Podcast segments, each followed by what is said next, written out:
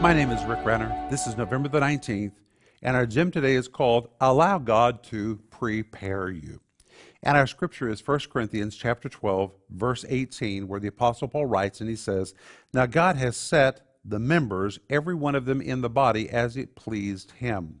This word set is the Greek word tithemi, which means to place, to order, or to arrange.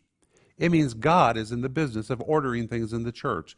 God ultimately decides who has what position, or that position, or this position. God is the one who sets us in the church. Maybe you wish you had a different position, but God has set you in the position that you're in. Maybe you wonder why somebody else is in their position, but ultimately God set them in that place. God sets people where they're supposed to be in the church. This verse says, as it pleases Him. If you want your position to change, then I would advise you to get before the Lord, allow Him to work deeply in your heart, in your life, produce the character changes that He will require, and your position may change. But, friends, never forget God is the one who sets us in our position in the church. That's what I want you to think about today.